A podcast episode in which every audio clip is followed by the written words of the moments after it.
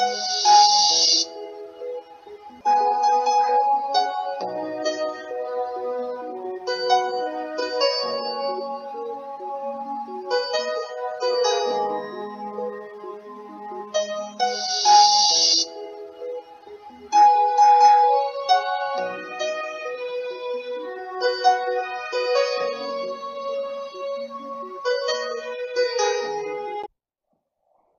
praise the Lord. This is Brother Julius Adeomi. We are now we are going through the Acts of the Apostles. I'm now in chapter 11.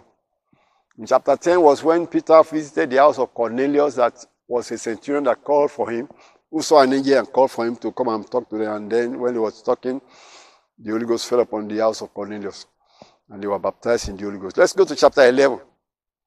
Now, Peter will come back to Jerusalem, and the disciples heard about this, and they are going to question Peter. How did you, why did you go to meet the Gentiles? Chapter 11, verse 1. And the apostles and brethren that were in Judea heard that the Gentiles had also received the word of God. The Gentiles now. You mean Gentiles mean non-Jews. But they were all in Caesarea is still part of the Jewish land. You see, but are Gentiles living there because they are the Roman soldiers that were living, that are controlling the, the land. And when Peter was come up, that's verse 2, to Jerusalem, they that were of the circumcision contended with him. Now you have to remember, this was written many years later. By the time Luke was writing this Acts of the Apostles, there have already been a, a division called the circumcision group among the believers and the uncircumcision group. Apostle Peter and uh, Apostle Paul and Barnabas, when they were preaching about the to the Gentile world and they are getting converts, some groups of believers from Jerusalem have been trying to say these people need to be circumcised and be like us, which came in the next few chapters. We see that, and they have to go to Jerusalem to debate it, and they became, and the apostles sided with Paul that yes, they don't need to be circumcised, but that does that did not silence this group. So they still fellowship with them, but they say, well, we are the circumcision group. So anywhere they went, they try to separate themselves from the Gentiles. See, we are the circumcision group. So that was what Apostle, what Luke was referring to when he said day of the circumcision. That is now we have two groups of believers. Those who are Jews that decide that they are going to be classified as you, they need to be circumcised to be really be saved. That's they are adding circumcision to the gospel of Christ. Why the people that are following Apostle Paul's teaching said, no, we don't need to be circumcised. Gentiles does not need to be circumcised. But only the Jews kept doing the circumcision. So that was why he called them day of the circumcision. This group said they are the one that confronted Peter there and said, Well, you did this. Verse 3. And day of the circumcision contended with him, saying, Thou wentest into men uncircumcised and did eat with them. They are not questioning him, they were chiding him. Someone like say, Oh, you went to, to, to this uncircumcised people and eat with them. Not that you eat with them, no, you eat with them. I mean, they are, they are more or less accusing him. Not, not a question, it's an accusation. You went and ate with them. Hmm? then Peter, like I said, was somebody didn't try to say, I'm the one, God told me this. I'm the one God said is the head. Don't question. No, he just humbled himself. Apostle Peter was humble. And that is the first thing we must eschew. We must show forth humility. But Peter rehearsed the matter from the beginning and expounded it by order unto them, saying, I was in the city of Joppa. So he didn't say, I'll talk, tell this man, and then go tell this man. Then, no, he just, everybody gathered together, I'll tell them, tell you what really happened.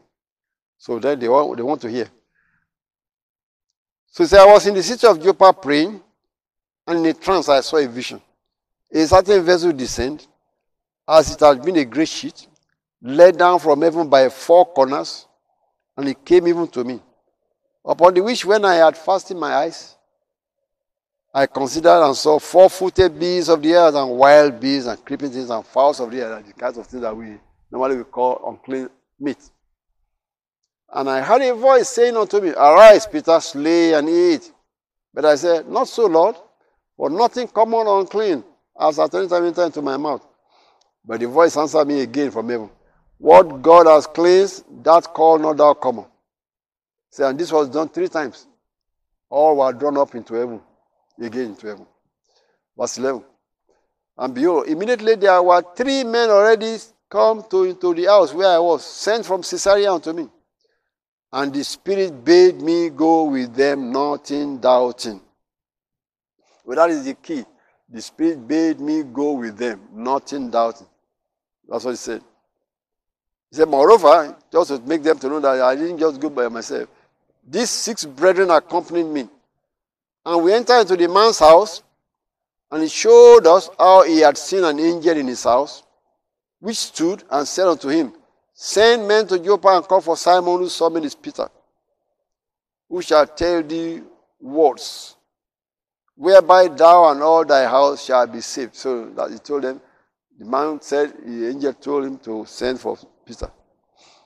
Verse 15 says, And as I began to speak, the Holy Ghost fell on them, as on us at the beginning. Then remembered I the word of the Lord, how that he said, John indeed baptized with water, but ye shall be baptized with the Holy Ghost, which means it was the Lord that just baptized them with the Holy Ghost. Even before I finished my sermon. Verse 17. For as much then as God gave them the like gift, as he did unto us, it's a gift. Also. It's like gift, he gave it to us, give to them too. Who believed on the Lord Jesus Christ, what was I that I could withstand God? You all, all of you are saying that you, you went to the Gentile, you shouldn't go to the Gentile. You say, Who am I to be, to be challenging God? So God gave the same gift to us and He gave to them. Who am I to be challenging God? So eh, that's what happened. So as much then as God gave them the like gift, as He did unto us, who believed on the Lord Jesus Christ, what was I? That I could withstand God? When they heard these things, they held their peace and glorified God, saying, Well, then as God also the Gentiles granted repentance unto life. We will have said that should have settled it for all this circumcision group. No, it didn't settle it. Many years later, you see that in the next chapter. They still, some of them still went about talking to the to the churches and general. You need to be something, guys. You guys need to be circumcised to be like us. Well, make them come back to Jerusalem again and debate it many years later. Verse 19. Now they which were scattered, now is from verse 19, is now going to, we have finished talking about Peter, now going to talk about the rest of the disciples that were going about witnessing. Verse 19. Now they which were scattered abroad upon the persecution that arose about Stephen, traveled as far as Phoenice and Cyprus and Antioch, preaching the word to none but unto the Jews only. See, the believers in Jerusalem that were scattered because they were Jews, when they scattered from Jerusalem and fled from the persecution that uh, Saul of Tarsus was putting against them, they were going everywhere, but you see, they were only talking to the Jews. See, because they are Jews. So because of that, it's only for the Jews, also. They are talking, telling the Jews when they see, they go to their synagogue where they are, they talk to their Jewish friends and say, this is what happened, this is what's going on, Jesus Christ is the Savior, and so on. So, so some of them will believe, some of them will not believe. So they only talk to the Jews. They never talk to the Gentiles. You know? What are the Gentiles? The people in the towns where they went. The Jews are just a small community in all these Gentile lands. So the Jews are just a small community. We in this all these Gentile mm, countries where these people are fleeing to. So that's why I say they only are talking to the Jews only. Because that was what they thought it is only the nation of the Jews that are to be to be given the message of the of gospel. Verse 20. And some of them which were some of them were men of Cyprus and Cyrene, which when they were come to Antioch, spake unto the Grecians, preaching the Lord Jesus Christ. You know, some of them that were formerly born in those places also, they may have friends, so they didn't just talk to the Jews. They had some Gentile friends. They talked to their friends too that are Gentile about this same thing they had when they were in Jerusalem. So some of them begin to believe that Greeks, Greeks are Jews, are Gentiles also.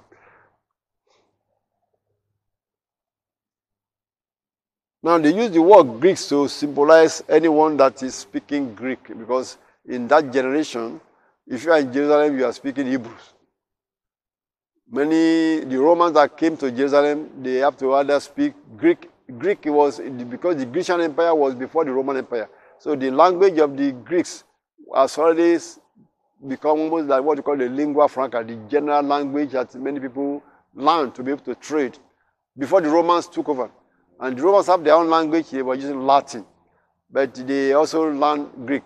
So when they were conquering the nations, the most likely were already speaking Greek, I mean the Romans. So the Greek language was already permeating the societies of, the, of that world around that time. So that's why if they are not speaking Hebrews in Jerusalem, they are speaking Greeks.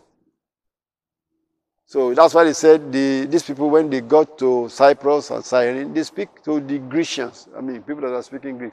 Does not mean they are all Greeks by, by ethnicity. They just speak language of Greeks. But if you are either speaking Hebrew, if you are Jew, or you are speaking Greek, if you have learned Greek. But were, that's what they mean by they spake unto the Grecians, preaching the Lord Jesus. Verse 21 says, And the hand of the Lord was with them, and a great number believed and turned unto the Lord. Verse 22 said, Then tidings of these things came unto the ears of the church, which was in Jerusalem.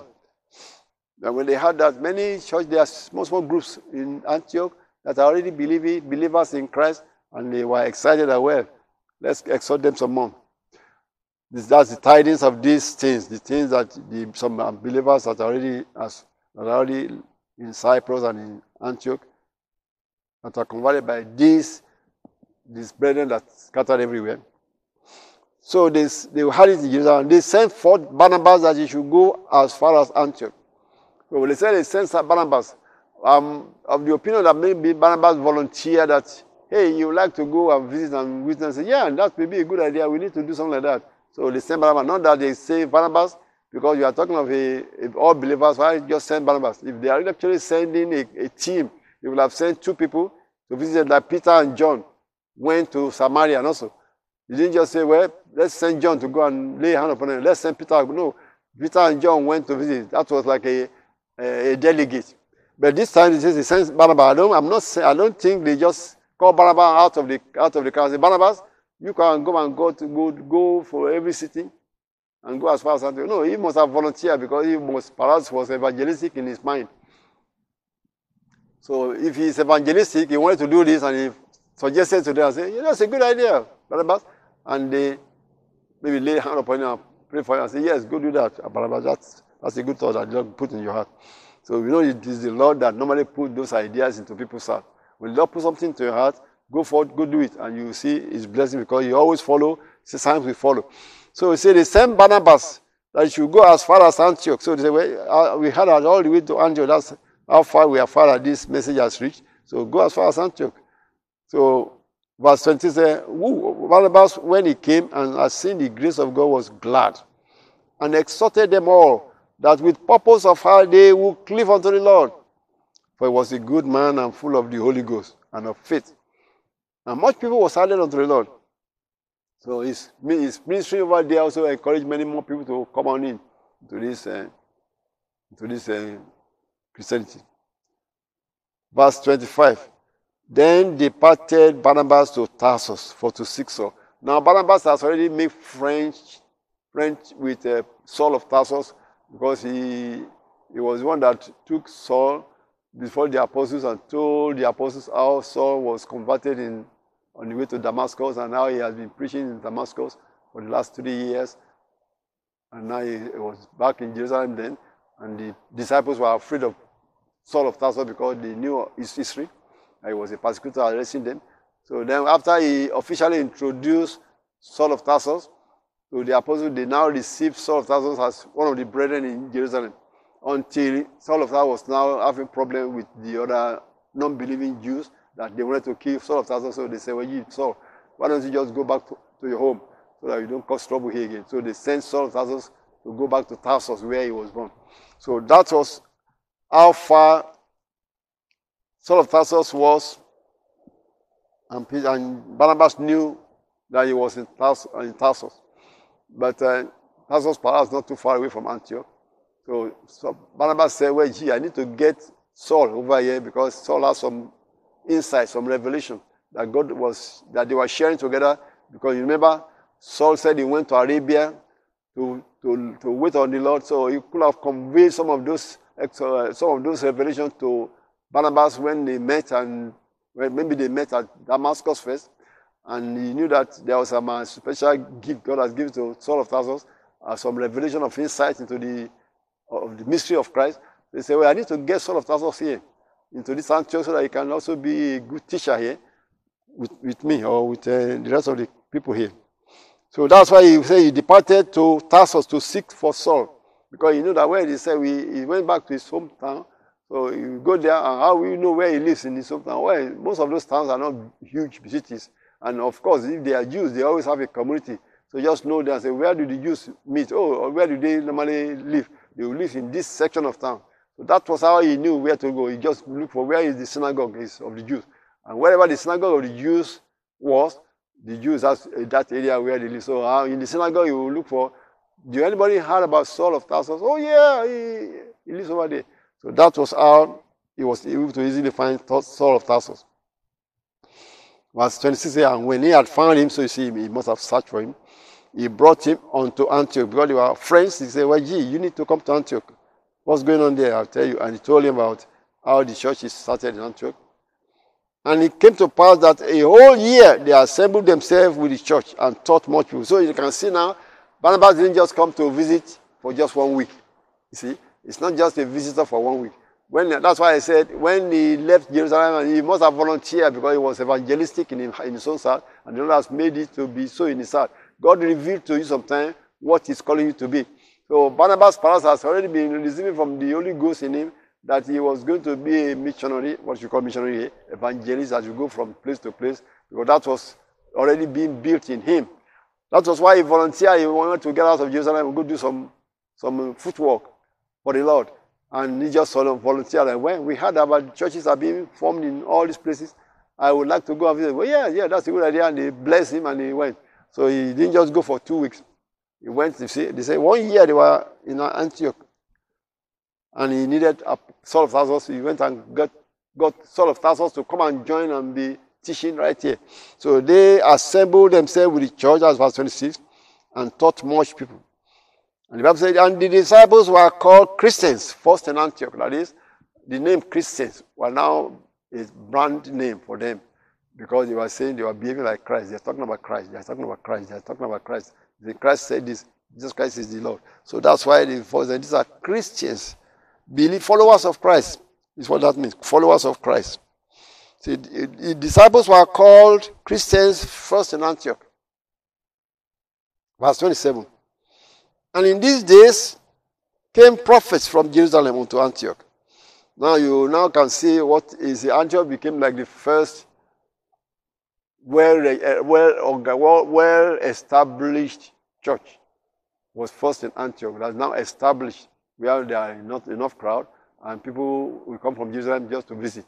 And here comes another, say, another prophet come from Jerusalem because he said oh, there's a church that you love to go to where you have your church. There are people that like money, you want to visit them, fellowship with them, and come back home. And that was why people now say they come from Jerusalem, they go as far as Antioch. If there's another small church over there, maybe they visit them. Antioch was a, a bigger city where they have a well-established believers group. And then he said, and in these days, verse 27, I'm reading Acts of the Apostles chapter 11, verse 27. In these days came prophets from Jerusalem unto Antioch. Reading Acts of the Apostles chapter 11, verse 27. And in these days came prophets from Jerusalem unto Antioch, and there stood up one of them, named Agabus, and signified by the Spirit that there should be great death throughout all the world, which came to pass in the days of Claudius Caesar. Now, we will mention, we mention Agabus as a noted prophet among the brethren. And we mention it, we, you see his name again in the, next, in the chapters following. When he came and told Apostle Paul that this is what's going to happen to you when you go to Jerusalem, in the final part that Apostle Paul went to Jerusalem. Now let's continue. He prophesied that there will be a great famine, that's death, throughout all the world. And that, they say, that came to pass in the days of Claudius Caesar. Now that could have been five years ahead of the time he was prophesying this. It will be ten years ahead. We do not know how. You have to check calendar and say when this was prophesied before Claudius Caesar became Caesar. He said this came to pass that this, prophecy he gave was not like uh, it happened the following month. Not like the following month. The death is a famine that normally is, it takes time for that famine to begin to affect the land. Let's, let's say there's no more rain. Well, if there's no more rain, does not mean that the following month everybody will be hungry. No. What about what they have stored of the harvest of last year? They'll still be eating that. So that's why when there is a death, it will take some few years before it's uh, becoming severe. that people are now realizing that there's drought or dearth or severe famine here because they are still eating the food. They maybe they didn't get anything planted or planted, they didn't get anything the following year. But what they are still eating, what is left. But when it's get two years, three years, four years, it's becoming serious. Also, that's when they know, begin to realize that it's a, it's a real famine, where there's no more food left. So that that's why they say it came to pass in the days of Claudius Caesar, which could have been four years later, five years later, before even the Caesar that they are talking about started reigning. Verse 29. Then the disciples, every man, when they had that prophecy, they decided to do something about it. I mean, like planning ahead. Every man, according to his ability, determined to send relief unto the brethren which dwelt in, Jerusalem, in Judea, which also they did and sent it to the elders by the hands of Barnabas and so on. Why did they decide to send something to the brethren in Judea? You have to remember some years before, the brethren in Judea, when the church started, they were so fired up and the zeal in them has made many of them sold their assets. I call it assets. Land is an asset, houses are assets. I don't the Bible the Bible didn't mean that they forsake their jobs. If they have jobs or businesses, the Bible didn't mean that they forsook jobs or forsook businesses were all going to be eaten. Because forsaking jobs or businesses is not what they did. They sold the assets. Somebody that has a house and has a, another land his father's house, land, and they are making, keeping it for, for, for the future where it will become appraised and will become, uh, they will sell it in the future. So they begin to sell it right now and say, why am I keeping this when Jesus Christ is coming back soon? Why am I going to need this when Jesus is coming back? So that was the asset they were selling. They were selling houses. If they have two houses, they want to sell it off and just live in one. I I don't need to keep. So those are the assets, things that you can rely on when things are, things that is making you extra income. Those are the things they begin to sell and just bring the money and share it, not storing things for themselves. But see, that has some repercussion because the Lord didn't come just the way they were expecting to come right away. See, with time there will be need for things like when the when there is famine like this, people begin to need to sell something also. If there's no more food in the days of, remember in Egypt, when there was famine that Joseph was. Uh, as storage stock pack food and they started needed to buy the food that there was no more food that they are growing. They have to buy from Pharaoh. But they need money to buy it from Pharaoh also. After they spend all the money, there's still no, the family is not gone yet. They needed something to sell. So those who have cattle, they are selling their cattle. They also buy food. Otherwise, they are going to die if they don't have food also. Then, after they sold all their cattle, what they have is they have nothing left. They have lands. That's, those are assets. If they have a house, they can sell it to get money just to buy food. So they started selling their land. The land they normally use for farming, the land they normally use to do all the agriculture. That's what's the but the agriculture is no more possible because there is there's no, no rain and there's famine. So they started selling their land just to get money to buy food, and they are buying the food from Joseph in Egypt. So those are the assets. Those who have no land will be the first one to die also, if there's nothing to use to buy food or this now this when there's nothing more to say, what did they do? They sold themselves as slaves to the rich man. Now just give us food, we wash, we, we, we will serve you. So that for just for food and shelter, we will serve you. That was what they did in Egypt. They were just now selling themselves to Pharaoh, who was the king who owned all these things that were bestowed by Joseph. So that was why assets are important.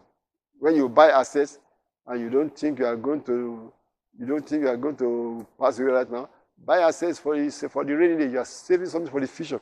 Something that can last, that can use in the future. That was what assets are really needed for. But the people in Judea, when they started the church, they have sold all their assets out of the zeal that the Lord is coming soon. They sold all their assets, houses, lands, and many years come by now, and then it's coming a dear. So that was what the believers in Antioch realized that, wait a minute, eh, if there is death and no more food, this brethren will need something that they can rely on. What can they rely on? They have sold their assets. Very the food, the money will, will fail. What can they sell to get money to buy food? So people say, well, you better help them by contributing money so that you can send it to them. So that's why they begin to contribute to send them relief before the famine starts.